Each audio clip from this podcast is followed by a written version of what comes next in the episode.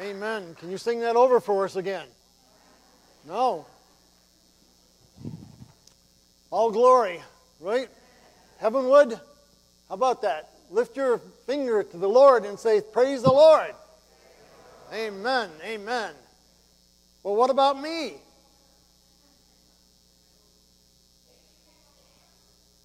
Isn't it all about me? Me. Point yourself and say, it's, it's me. Everything is about me. You won't do that. Thank you for darkening my life there, brother. That's good. I like that. You know, the me movement. When did the me movement begin? Thank you. The Garden of Eden. The Garden of Eden. Yes. Eve said, Ah, I'm ready to go. Adam said, Yes, I will join you. It's not about the Creator, it's about us, it's about me. You know, we all catch this virus at times, don't we? You get selfish? Anybody get selfish in here? Well, you, you guys are too perfect. Unbelievable. You know, when we study the Word of God, and, and I really love the Old Testament, I love the New Testament, but there's something about the Old Testament that has always stirred my heart deeply. I think it's because you have to dig so deep to find the gold. But when you find the gold, it just lights you up. You know, and I think of King David. Don't you all love King David? Wasn't he a great king? I'm going to sit down and wait until you all start to respond. He was, he was fantastic. He was exceptional king. God used him in, in a powerful way. In Acts chapter 13, 22, this is the Lord speaking. I have David, son of Jesse, a man after what? After my own heart. A man after my own heart. Are you a woman that is a, of God's heart? Are you a man that's after God's own heart?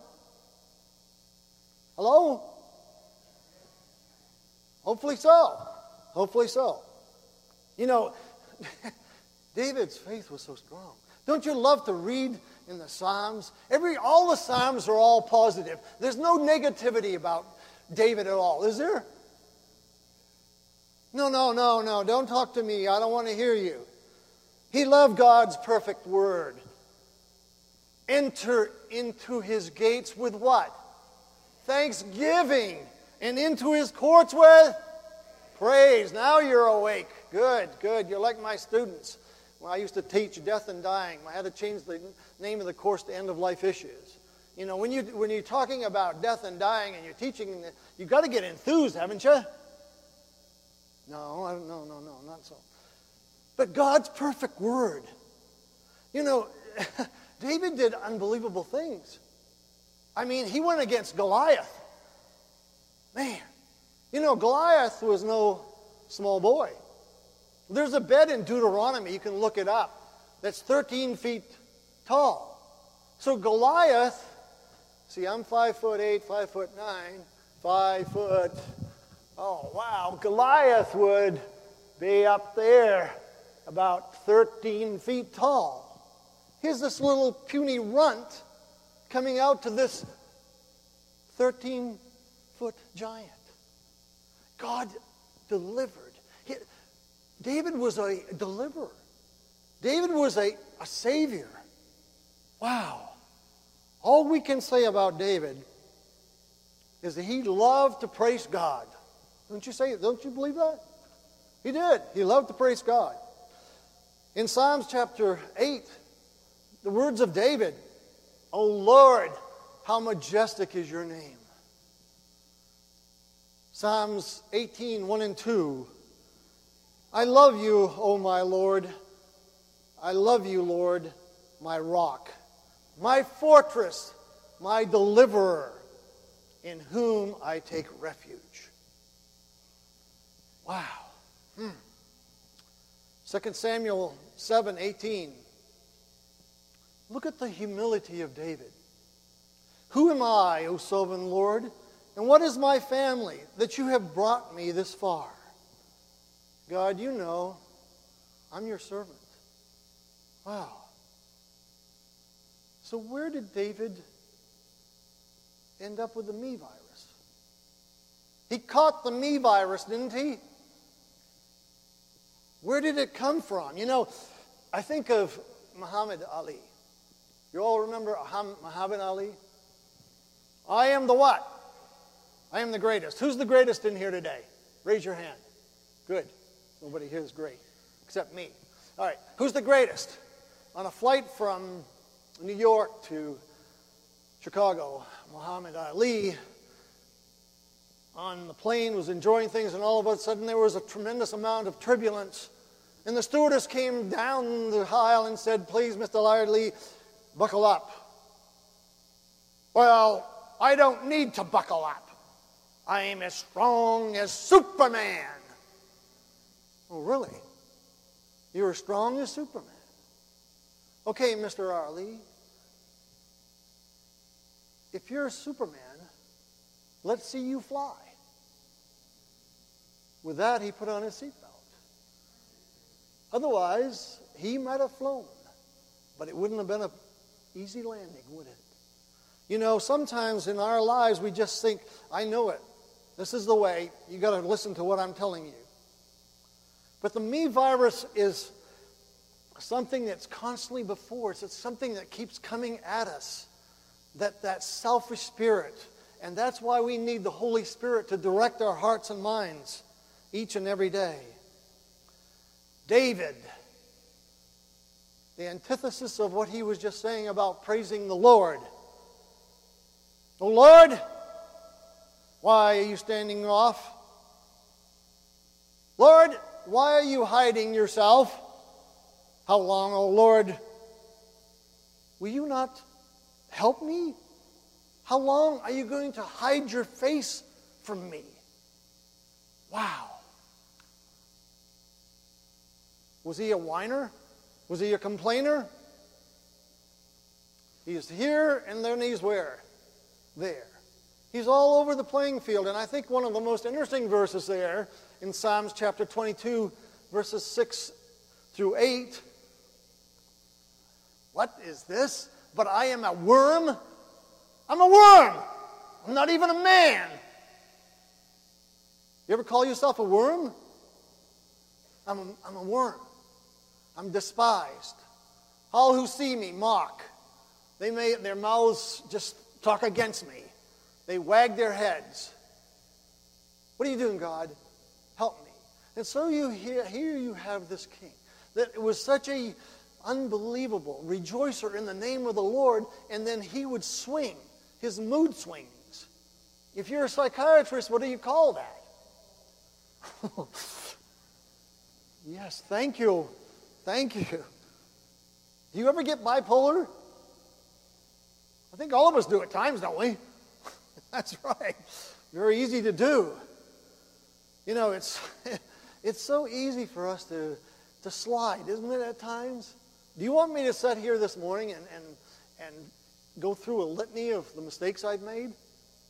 You mind if I tell you one? Can I tell you one? How, can I or not? Okay, yeah, okay, okay. I, I didn't get a chance to go to a uh, Christian school until I got to college. So I went through elementary school in a small little town in, in Maine, and then I went to MCI. Well, MCI was a prep school. It had boarding students, but they allowed the, the town to pay tuition, so we, townies were called, we could go to this prestigious school. Well, I love to hit people. I do. Maybe sometime some of you men, or if you women want to allow me to, or that would be fun. If you put on your pads and a helmet, and we could just go at it. I love playing football. I love playing defense. In fact, later on, I, as, as a junior varsity player, I, I was the captain on defense. But I practiced with the varsity. And I played four years of JV football. How humiliating is that? Because the games were on when? Saturday. So my friends and the coaches at first said, "Well, Brent, what? Why can't you play?" And I, I said, uh, I said, uh, I'm like a, hmm, I'm, I'm like a Jew. I'm like a Jew. Okay. Yeah, I wasn't going to tell him I was a Seventh Day Adventist. No, I wasn't going to be humiliated. But humiliated I was. Because as a senior, getting ready to graduate, we had award ceremony. And before as a JV player, you always got your jacket, but you could put your the uh, you know you could put your lettering on it the year that you graduated. But if you were varsity, you got what? What did you get? Huh? You did. If you were on the varsity, you got something really big. What, you, what was it? You got the big M. MCI. You got the big M. And you could put it on your jacket or, or other place and you could display it. Well, during the awards ceremony, I, they were all done handing these all out, but they said, We want Brent Sedgwick to come. Oh, mercy. Brent Sedgwick to come forward for award ceremony? There's got to be something wrong here. This poor little devil should never go forward. But I got up there, and in front of the whole student body, in front of all the faculty, the whole group, we want to honor Brent Sedgwick. You want to honor me? Yes. For standing up for his faith. You talk about a liar. You talk about a betrayer. You were looking at it right here. I was so, I was so, I was so, I can't even express it. I was honored because I wouldn't stand up for my belief. I wouldn't talk to them about being a Adventist Christian. You know, it's very easy in life to kind of slide, isn't it? And David how much did he slide? Should David be in heaven? I don't think so. No. I think we should keep him out. A man after God's own heart, he goes after Bathsheba. Her husband was whom? Uriah. He's a dead man. And the men with him were dead men. David was a adulterer. David was a murderer. Surely God will not let him come into the kingdom of heaven. A man after God's own heart. He crashed and burned. How many times did he crash and burn? Later on, what does he do? He decides to get this brilliant idea of becoming a what?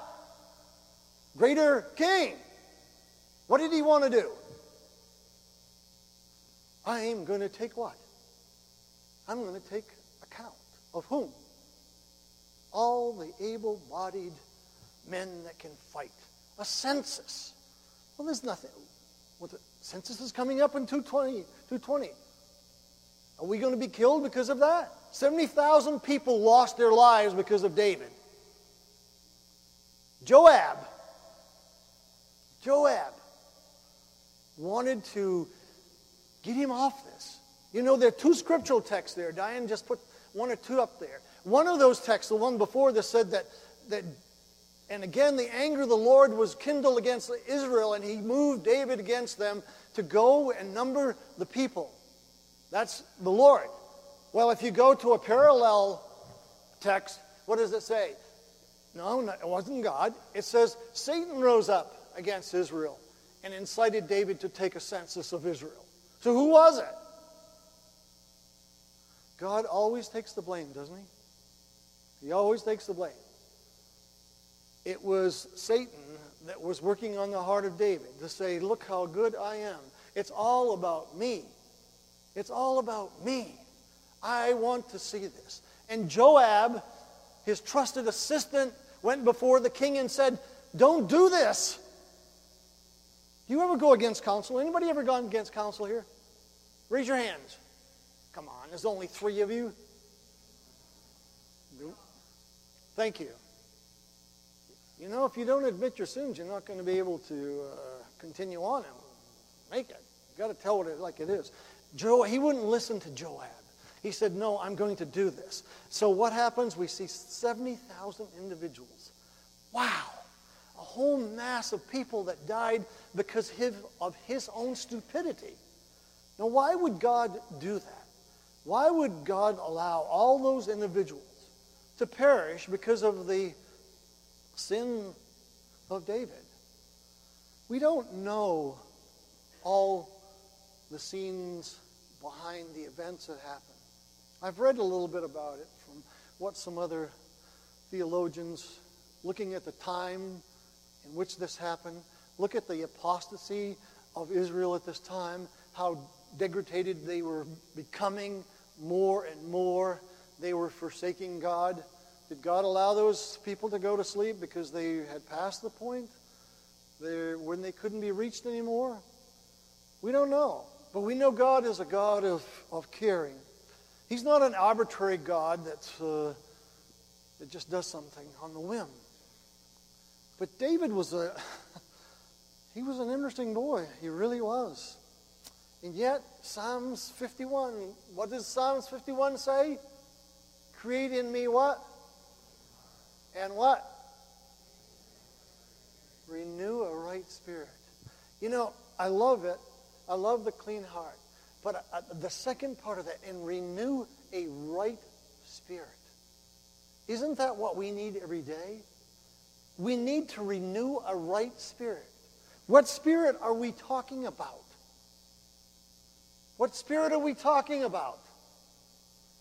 The Holy Spirit. The Holy Spirit is the one that infiltrates our minds and asks us each day to walk in this way. And if we fall down, Somebody go through the Bible in the next few days and count up how many times David messed up. God does not count against you your sins if you accept the blood of the Lamb. No matter how many times, but you're going to always pay the consequence sometimes. Some sins are, are, are you're going to pay a bigger consequence. If you go out and rob somebody, you know, you're going to end up in jail. There's always a consequence, but God always what? He always forgives. He always forgives individuals that listen to the voice of the Holy Spirit. So I love that. So you're blameless. Anybody blameless in here today? Only one, two. Hmm? The rest of you are not blameless. You're not going to make it. There's only two people, plus myself and Diane, that's going to make it here. The rest of you are gone. You're wiped out. You know how many times, you know how many times in the Bible that the word blameless is used? 99 times. 99 times in the Bible it says that certain individual. Noah was what?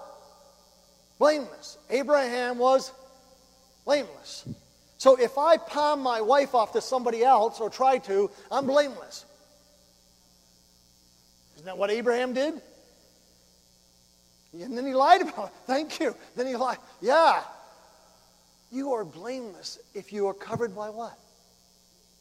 The robe of righteousness.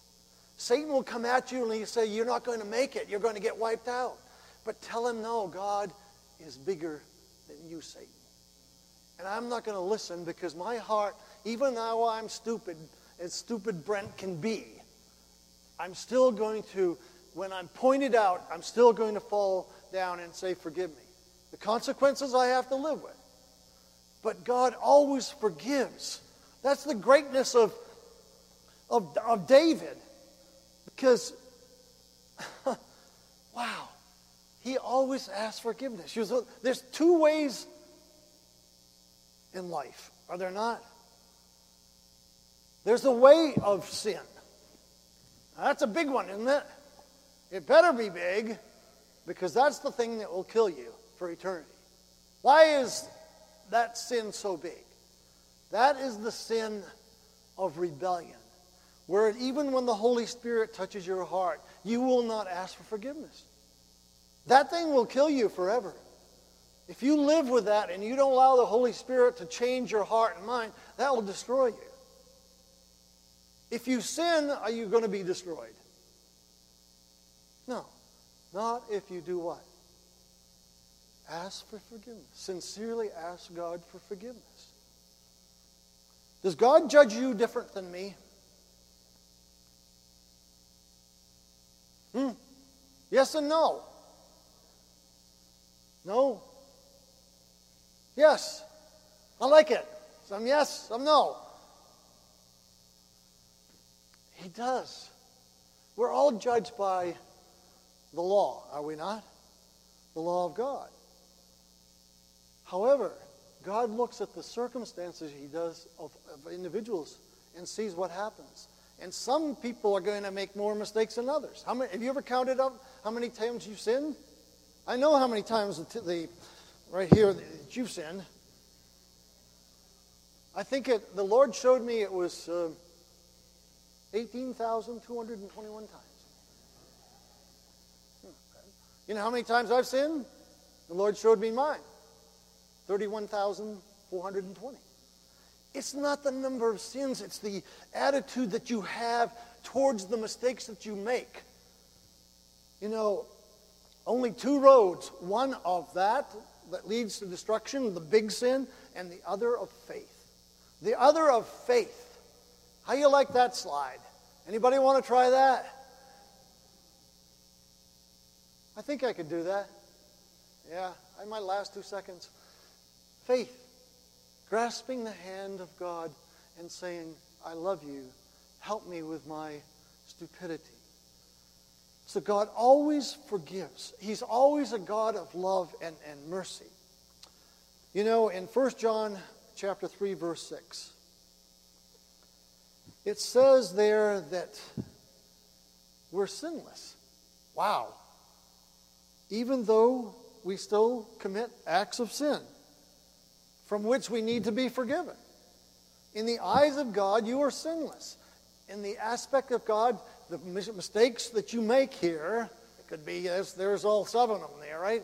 But the mistakes that you make will not keep you away from God if your heart is touched by the Holy Spirit.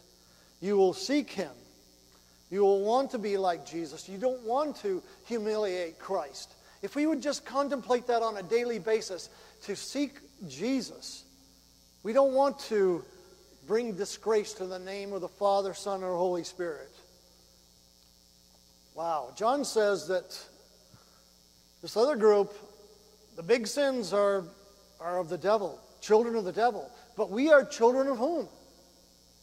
Jesus. We're the children of Christ. In Romans 8, Paul says, God's children do not live lives controlled by what? Sin. The Follower of Christ will, will make mistakes from time to time, but they, our lives are not controlled by sin. They're controlled by our everyday submitting to the Holy Spirit, saying, Work in my heart, God, today. Change me. So, why was David forgiven? Because he had faith in God. He did. He had ultimate faith. He trusted God. Even though he was a yo yo, he, was, he trusted God. Secondly, David was truly thankful. He really was. At times, I mean, it, it, his words are like honey, aren't they? They just, they just burst forth, and, and they, just the admiration of, of, of his Creator. And thirdly, David repented. It's going to be interesting. Do you want to meet David? Wow. Would you like to be David meeting Uriah? Yes.